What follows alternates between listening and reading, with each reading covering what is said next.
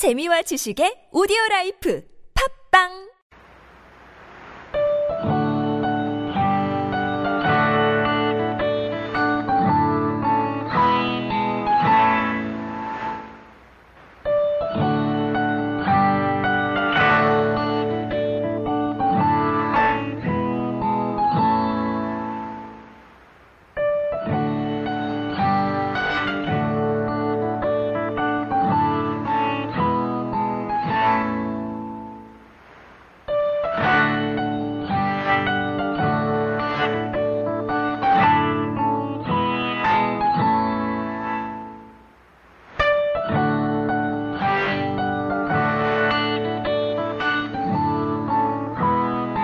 こちらは KTWR 日本語放送フレンドシップラジオです。9900kHz 31m バンド出力 100kW でグアムからお届けしています。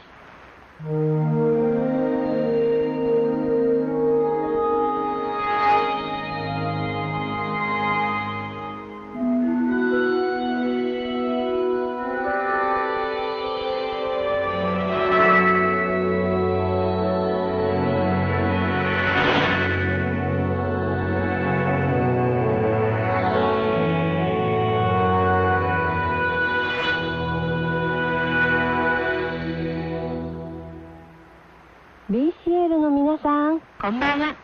番組担当のチャッキーです。BCL ラジオ友達の番組フレンドシップラジオ担当の谷ですさあいよいよ31メーターバンド 9900kHz での A17 シーズンの放送がスタートしました今夜のあなたの受信状態はいかがでしょうか？各地の受信状態を私たちもぜひ知りたいので、うん今週も受信報告書をどしどしお寄せくださいね。お待ちしております今週のホームページと EQSL 画像はまたまたシャッキーさん撮影によるですね 桜の画像ですねはい。新しい旅立ちを掲載使用させていただきます東京は神田川近辺とございますけれどもどの辺りなんですかね？えー、っと、西早稲田近辺の神田川沿いです。懐かしいね。はい。谷さんにも私にも懐かしい場所なんですが、はい。毎年桜の時期に歩きに行くことにしています。うんえー川沿いのフェンスに川柳が掲げられていて、うん。桜の花をチラ見しながらその川柳を読むのが楽しみになってるんですよ。私もそれ知ってますよ。私の場合はですね、はい。都電の荒川線ってありますでしょ、え面影橋のねそこの近辺の神田川沿いのフェンスに掲げてある句をよく笑いながら読んでおりました。え 実は私、うん。2区ほど写メしてきたのでご紹介しますね、はい酒よ酒。酒よ酒よと酒を呼び。読み人。酔いどりさん、はい。もう一句。どう思う？川柳読んで花見せず。これは読み人ウッディさん。どうですか？面白いね。うん。こんな感じで KTWR 川柳や BCL 川柳集まると面白いかもしれませんね。あんまりえげつないのは NG ですからね。そうですね。はい 今週の EQSL の発行は金曜日からとなります。A17 シーズン最初の曲チャッキーさん選曲によるマイケル・ブーブレで「It's a Beautiful Day」をお届けしました。実はこれは、うん。今年の流れなかった2017年最初のお正月番組で流れるはずだった曲です。今年の1曲目だったはずなのそうでなんですよ、はい。えーさて A17 シーズンを新しい停留所の 31m バンド 9900kHz で出発したこの乗り合いバス的番組なんですけれどもここ最近どこに向かって走ろうかななどとですね 思案しておりました。3月12日番組をお聞きくださった何人かの BCL ラジオ友達は、うん。今日は宗教色が強かったですね、う。んとか思えばキリスト教放送でしたっけ とか固いお話もいいんだけどてんてんてんと反応をお寄せくださいましたがはいはい。固いお話しましたっけ？まだまだそんなん序の口やでって。こんなもんやないでって。覚悟しときや。ってお返事しようかなと思ったんですけどね、えー、やめときました。大半の方はとっても良かったとおっしゃってくださいましたので、うん、私たちも焼き直し版を作った甲斐がありました、そうですよね。はい、えー、日曜夜にですね飲み物を片手にまったりとくつろぐひとときというのがこの番組のコンセプトなので基本的には皆さんからのお便りや新鮮なネタをご紹介しながらですねバスの旅を続けようと考えておりますけれどもお便りの内容やご提供くださった画像や音源にまつわる話題やネタ次第ではですね少し真面目なお話もさせていただく時もございます。もちろん。BCL という趣味を通して今を生きることについてはですねご一緒に考えるような時間も持たせていただくつもりでおります。簡単に言うと、はい、基本的にはだんだんと堅苦しくなっていくことはない という理解でよろしいでしょうか谷さん。まとめましたね、はい、はい、その通りでございます、えー、そしてですね時々今まで通り次にお流しする金子さんのコーナーも入れていくつもりです。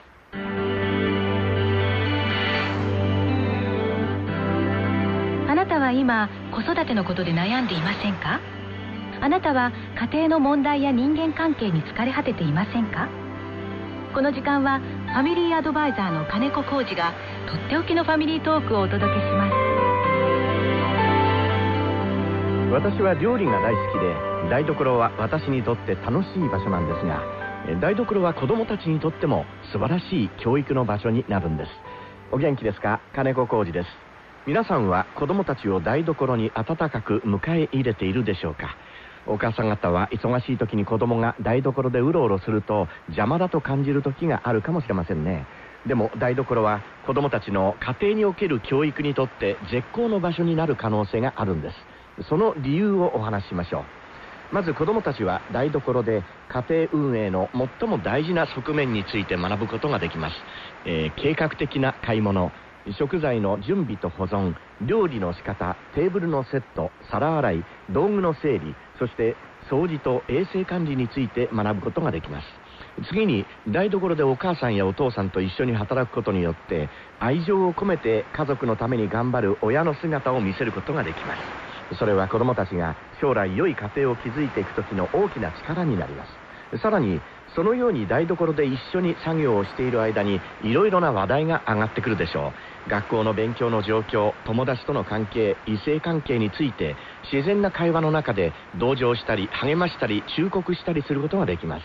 まだありますよ。台所での作業は学校での勉強にも役立ちます。料理をする中で物を測ること温度についていろいろなものの性質について科学や数学的な内容などさえ関係してくるんです。最後にもう一つもしかしたらこれが一番素晴らしいことかもしれませんが親と過ごす明るく楽しい時間を持つことによって子供たちの幸福感が高められるんです。そして親と一緒に作った料理を自分はもちろん家族みんなに美味しいねと言って食べてもらえば他の人の役に立つことの喜びを感じることができるんです。いかがでしょうか？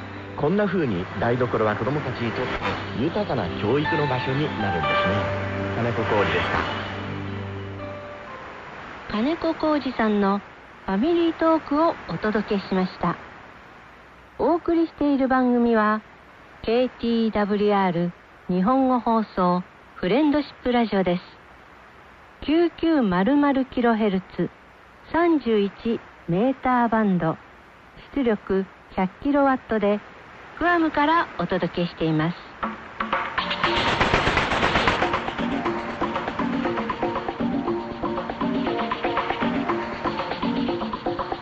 友達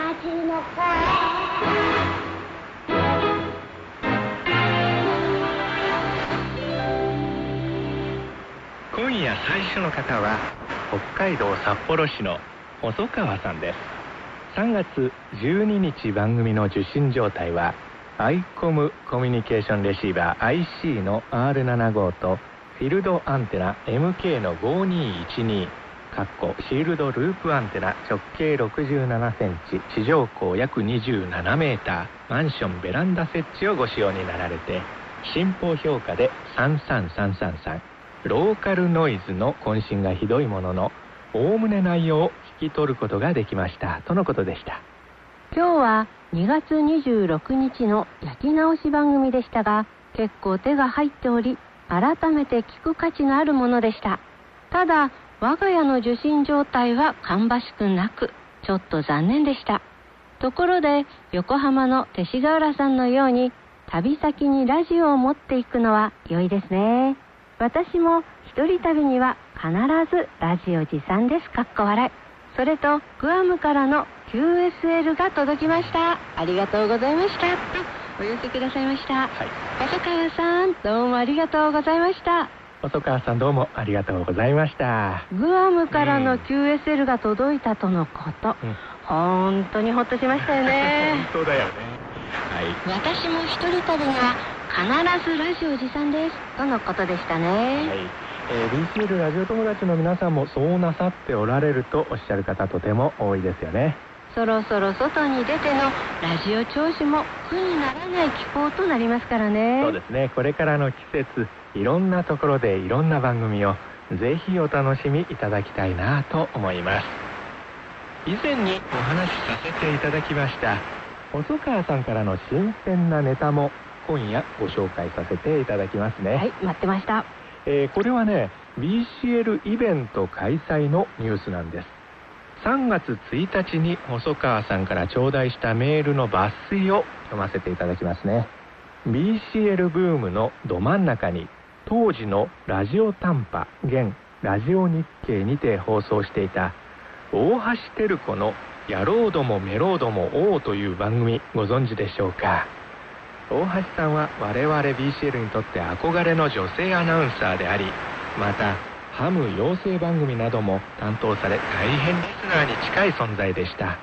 そんな大橋さんが今年ヤロメロ40周年記念公開収録を企画いたしました。ということであのヤロメロの40周年記念公開収録が開催されるとのネタをお寄せください。ました細川さんどうもありがとうございました。ありがとうございました。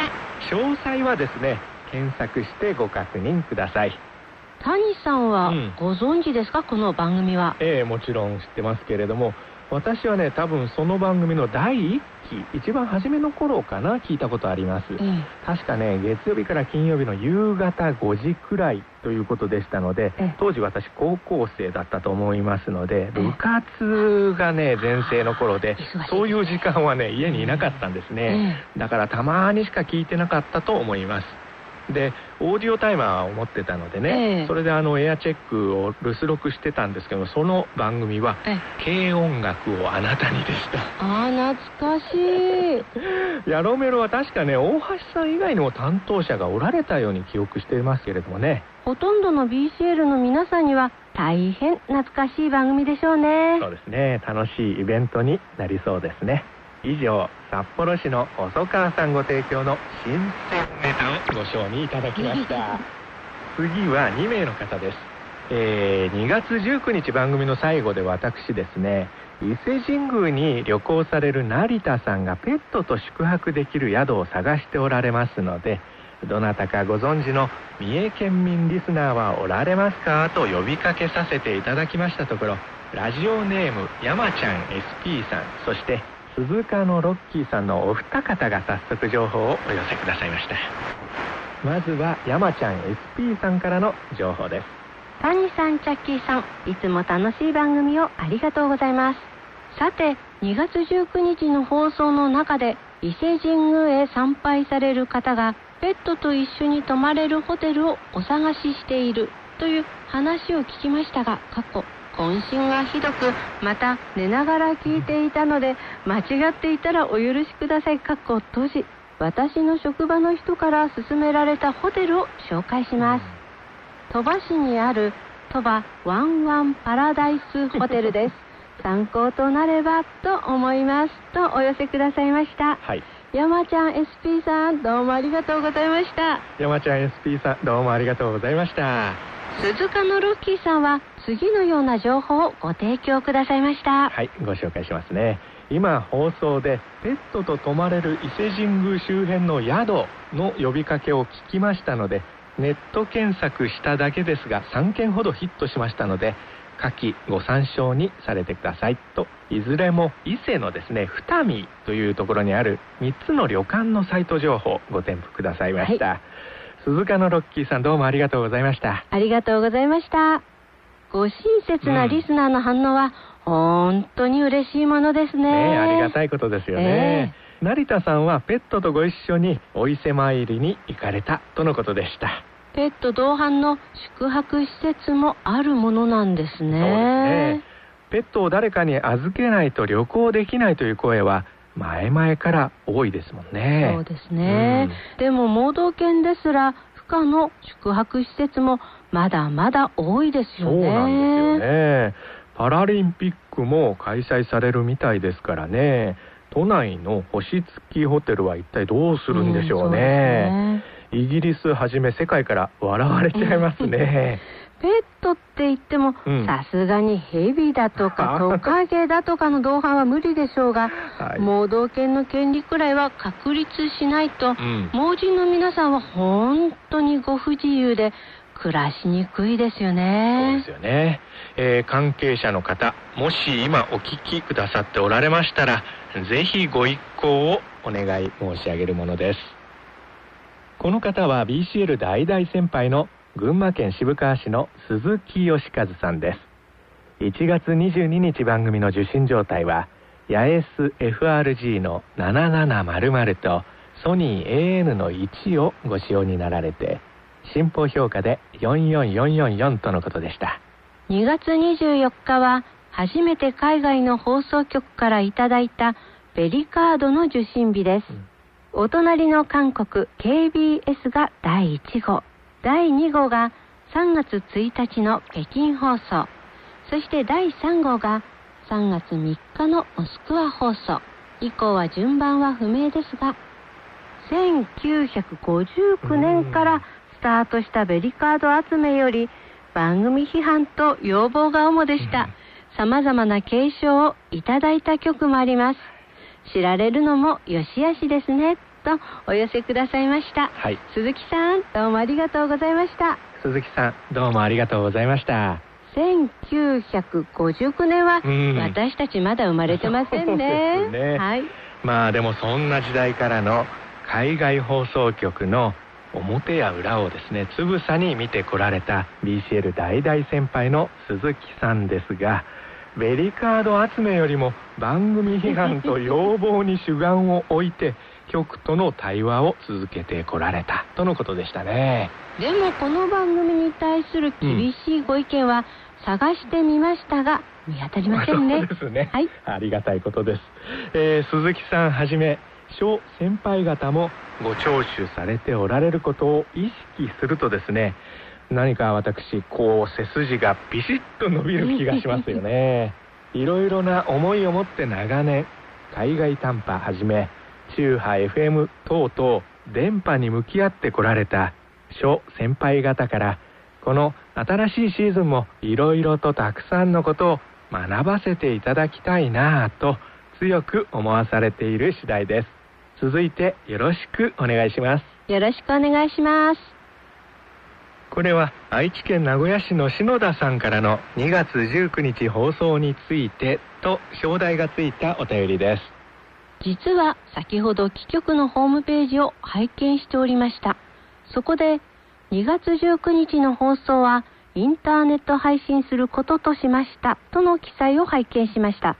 てことは 電波での送信はされてなかったということでしょうか。双方受信状態の不安定さに悩まされており、当日も 7400kHz にて受信を試みましたが、全く聞こえず、受信状態はさらに悪化したなぁ、なんて思っておりました。そこで上記のような記載を発見し、もしや電波は発射されていなかったのか、過去だったらそりゃ聞こえんわな、笑い、かっこ閉じと思い、メールをさせていただきました。はい、A17 シーズンも番組継続とのことでありがとうございます。本当に嬉しく思います。さらに送信周波数及び送信環境の変更があるとのことで、受信状況も良好になりそうで大いに期待しております。